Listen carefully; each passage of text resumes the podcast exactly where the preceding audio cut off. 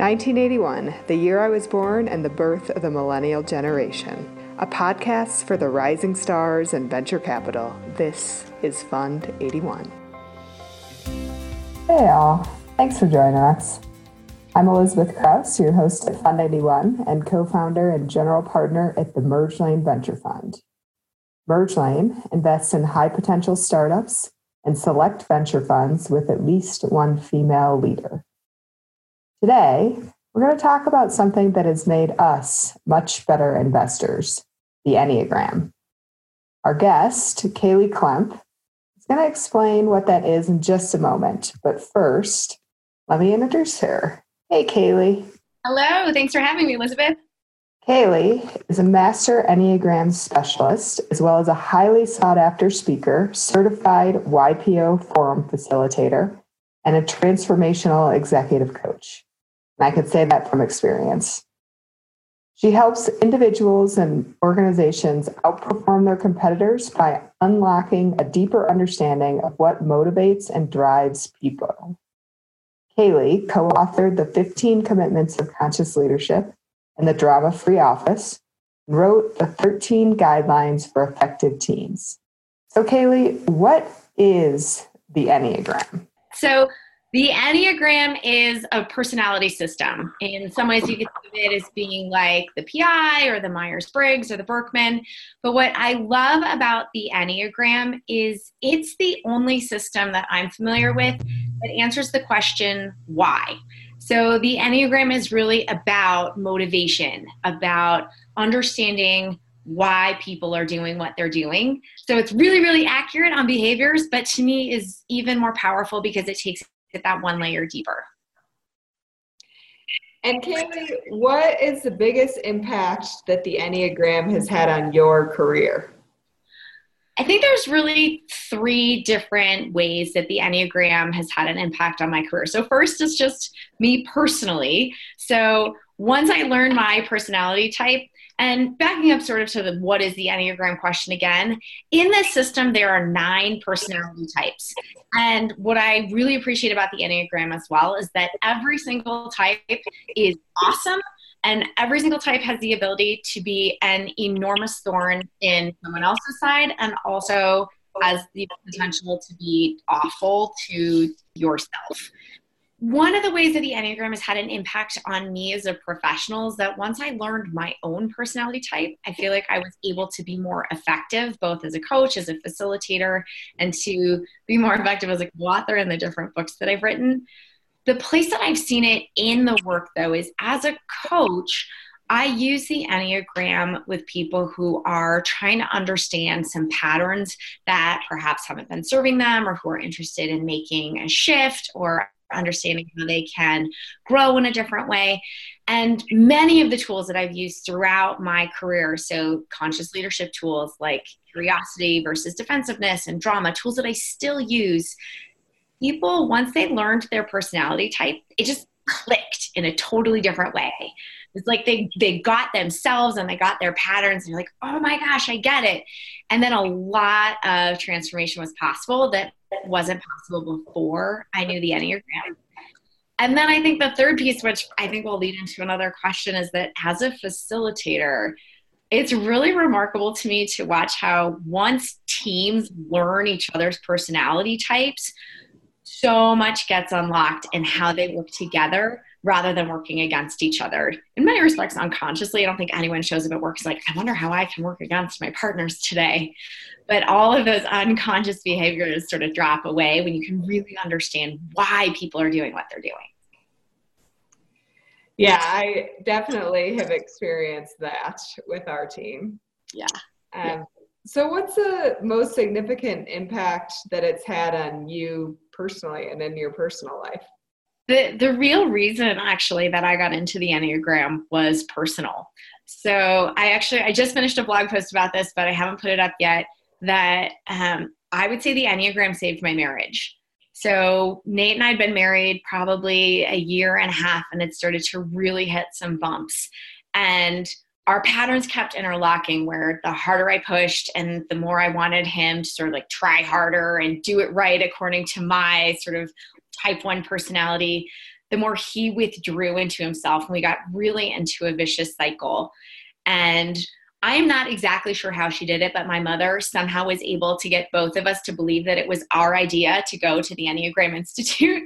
So we spent 9 full days at the Enneagram Institute studying with Russ Hudson. And mostly what happened is he just gave language to what each of us was experiencing, so we could describe what was happening in a way that the other person got. And we stopped accusing each other of doing things on purpose. And it really helped us shift and have a lot more empathy and compassion for one another. Huh. So I'm just curious, was your mom into the Enneagram herself? Yeah. So the way I got introduced to the Enneagram was my parents got The Wisdom of the Enneagram, which is still to this day one of my most favorite books. You know, it's this thick, by Don Riso and Russ Hudson. And my parents had gotten exposed to the Enneagram, and were like, they would just leave the book out on the counter, and we would flip through to different sections and see if we could figure out what we were. And as my parents started having different conversations, Nate and I got interested too. And that was, I think, why we were both so receptive to her suggestion. So as early stage investors, we're in the business of discovering extraordinarily talented founders. Yeah. So I'm curious, can you give us an example of how the Enneagram helped you or one of your clients assess human talent? Yeah. So, you know, as I think about the Enneagram, what it can't answer is something like, does this founder have a great idea? And it can't answer things like, you know, is this founder, you know, good at math or able to create a, you know, a sound strategic plan? But what I think it does let you do as an investor is ask better questions about their sort of Achilles heels. So as a, for instance, one of my clients was about ready to have a person join their team. And they were lovely in the interview process, right? Like, who isn't delightful in the interview process? But what they were able to do is once they learned this person's personality type happened to be type 3, which is the achiever, and 3s are fabulous and brilliant at setting goals and achieving them, and will get themselves in trouble because they can start to be human doings and they can lose track of relationships because they're just accomplishing so much. And so they were able to ask the person, help me understand how balance works for you, which is a counterintuitive question in some respects because the person was like, wait, you're hiring me for a job. Don't you just want me to work all the time? But what they were really asking about is, we want to understand how you work with relationships because that's going to show up in this work environment and in our culture as well. And so just being able to ask those more pointed questions or in the more sophisticated way, I think lets you see your talent in a more clear light, and that helps you assess it more accurately. And to build on that, startups' team dynamics is typically, often actually the most important decision factor. Yeah. So can you give us an example of how you or one of your clients use the Enneagram to understand how teams might work together? Yeah, you bet. This is one of my favorite places to work because, to your point, I think that team dynamics are so central to the success of organizations, and the Enneagram is such a powerful tool in this way. So there's 2 stories I was thinking about. One is there was a CEO who was a type 8, which is the challenger. And challengers are wonderful to have in your organization for their energy, for their never give up, and for what they do, which is challenge. So they'll challenge the status quo. They ask really interesting questions. They inspire people to do more than they thought they could. Well, the downside with the challenger is that their default is to challenge. And so this entire team was under the impression that they were not performing at all, because everything that they brought to the 8, they would get a challenge. They would get a really hard question. They would get pushback. And once they learned the Enneagram, what they realized was that was actually a vote of confidence. That was actually a sign of respect, that if the CEO didn't think that it was a good idea, or if he didn't respect the person, there was no engagement at all. So once they could reframe their understanding of like, why are they challenging me so much? It really helped them engage. And then they brought even better ideas because they weren't afraid when the hard question came. They're like, oh, cool. This is engagement, and not a like, oh, I can't believe that they brought that idea. So that was sort of story number one. And like, I imagine that you can resonate a bit with that, knowing that you have some eights that you work with. But the other one that I thought was really, really interesting was actually co-founders. And there was a co-founder who was a seven. Sevens are the enthusiasts, and they're brilliant in that they are able to see possibilities. And so there's sort of a yes and a reframe that sevens are able to do, partnered with a six. Sixes are the loyalists, and what they're brilliant at is strategic planning and being able to see what's going to go wrong. Well, this co-founding pair was going to kill each other because every great idea that the seven had, the six was like, so that's cool, and here are the three ways that that's going to go wrong. And so it kept feeling like this push-pull dynamic of like one was the gas and one was the brakes, and so they couldn't go anywhere. And once they were able to unlock, oh gosh, hey, you're asking those questions not because you actually mean no, but just because you want to make sure that we're being thoughtful about risk. And the other one could see like, oh, in some ways you're coming up with all the possibilities so we can see which ones we can implement. You don't actually want to do 14 things simultaneously. They were a fantastic pair. I love it. Yeah. So as Kaley alluded to, my business partner, Sue, is an H. And it's funny that you brought up that story because she actually tells people now before she gives feedback that this is love. This means I'm interested. Yeah. It means that I believe in you. And it makes the conversation so much more productive when both understand what's happening. Yes. And that's one of the things that I think is incredible about the Enneagram is that even if no one around you knows the language or understands the tool, your self-awareness and the ability to translate it into everyday language, hey, this is what love looks like, invites people in a really fun and different feeling way. So are there certain Enneagram types that might be more likely to achieve success as a startup CEO? I thought long and hard about this question, and I do a lot of work with Young Presidents Organization, or YPO, and I have seen really, really successful CEOs of every Enneagram type. So out of one side of my mouth, I would say, no, there's not one type that is sort of more successful as a startup founder or as an entrepreneur. Out of the other side of my mouth, I will say that there are three types that are overrepresented in my clientele, and in particular as they make it into YPO. And those types are the challenger. And I think the reason that challengers are overrepresented is in part because of that sort of will and energy. And I think that there is a lot of energy that's required in a startup. And so sort of having that extra booster or like being charged by the 220 instead of the 110 is an asset. I also think that it's possible that eights don't really love having a boss. And so creating a startup is a way to not have someone else be your boss, but to be your own boss. Type number two that I see overrepresented in startups are sevens. Sevens are the enthusiast. And sort of in the classic entrepreneur's way, sevens are able to see something as possible when all other signs say it's impossible. So most often in the life of a startup, there's a moment where all the numbers say you're going to fail. All of the voices around you say that you're going to fail. And that's the moment where sevens are like, that's why this is such a great idea. No one else sees the possibility. And so if they can make it through some of like the gauntlets where it's just kind of nose to the grindstone hard work, sevens make really excellent startup founders and CEOs. And then the last type that I see overrepresented are threes. Threes are the achiever. And the reason that I think threes are overrepresented is because of that ability to set a goal and achieve it, but also because threes are most aware of what's valued in society.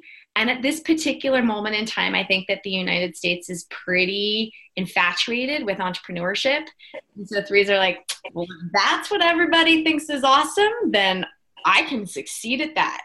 And what I appreciate is that most of them will do the hard work to succeed at it. Well, so as you know, I'm an Enneagram 1, yeah, performer. And my Enneagram type does have a lot of natural leadership qualities. However, my Enneagram type really likes to achieve perfection, or to at least try to achieve perfection. And I have been an entrepreneur since I was 24, but I actually realized that I am better as something other than the CEO. Mm-hmm. Mm-hmm. And the CEO of our organization is an 8, and it's a really good compliment, because I want to go slowly and perfectly, and she just wants to charge forward. And so once we figured out how to talk to each other productively, we were an amazing pair. Yes. And what I love is that often types will find their counterbalance in that way, which is really powerful to understand, hey, I'm often running so fast that I forgot to dot my I's and cross my T's, or I'm so committed to getting it right that sometimes I miss the next wave. And to be able to have somebody who pushes you in a direction that you know you need to be pushed, that's a really, really powerful thing that you can do as a co-founder, that you can do in conversation, you can do as a team, or even as an investor, you can introduce a voice that might be missing in the dynamic. Great. And, you know, the CEO isn't always the most important team member, or not the only important team member. And so are there other roles that certain Enneagram types tend to excel in?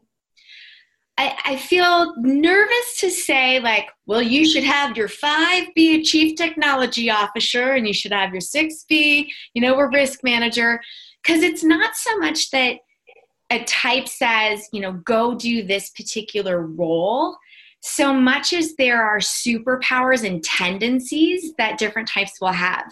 So exactly as you're saying, as a type 1 reformer, your ability to see what perfection could look like and strive for it is a really, really valuable role on a team. In the same way that, you know, to have a 5 on your team, they're really about the data and making sure that you're thorough and complete with your data, and that your model is robust, and that you, like, you've thought really deeply about the questions. That's a really critical role that can sit in a variety of seats. So what I think is really powerful is not so much saying, like, okay, make sure that you have, you know, a 3 that's your sales lead, but to say, can you get somebody's motivation? Hey, what does success look like aligned with their role? That, I think, is where it's really powerful. So what are some of the best ways for people to figure out which Enneagram type they are? That's a great question. I think the place to start is with a test. Now, the tests are problematic. My favorite Enneagram test is the one on the Enneagram Institute website. And the reason I like that one is because it's only $12. And I find that it's as accurate as the ones that are, you know, many, many multiple times as expensive. Because the tests are trying to help you figure out what motivates you, and it's really hard to self-report motivation. I don't find that they're perfectly accurate, but they'll at least give you a direction to start to explore. So I would say to find out your type, start with a test, but don't get married to the high score. Instead, use it as a starting point for your own self-inquiry, and then you can read books, or you can take an online course. So there's one that I just put out at KaleyKlemp.com. You can link to the courses, and that helps you start to explore, oh, wow, that really resonates with me, or, huh, that high score doesn't quite match my experience of myself. I wonder what else might be going on. Great. And 2 quick points of clarification. So Kaley Klemp is KaleyKlemp.com. Yeah. Lots of great information on your website. And then I believe when you go to the test section of the Enneagram Institute, 2 tests come up, and it's the RHETI test. Correct. Yeah. RHETI is the one for your personality type. Great. Okay. So you touched on this a little bit, but I took the test and found it very, very worthwhile. It immediately pegged me in what I believe is my Enneagram type. And then I was listening to some other Enneagram experts who said, you know, just throw away the idea of taking a test. It's not even worth it. And you kind of alluded to this a little bit, but where I've come is that I think the test is really helpful. And then I also read some follow-up materials and books and had more conviction around the Enneagram type that I had landed on. Mm-hmm. So I'm just curious, would you argue with that, or do you think that's the right approach? Well, so I agree with you in terms of the test being really helpful.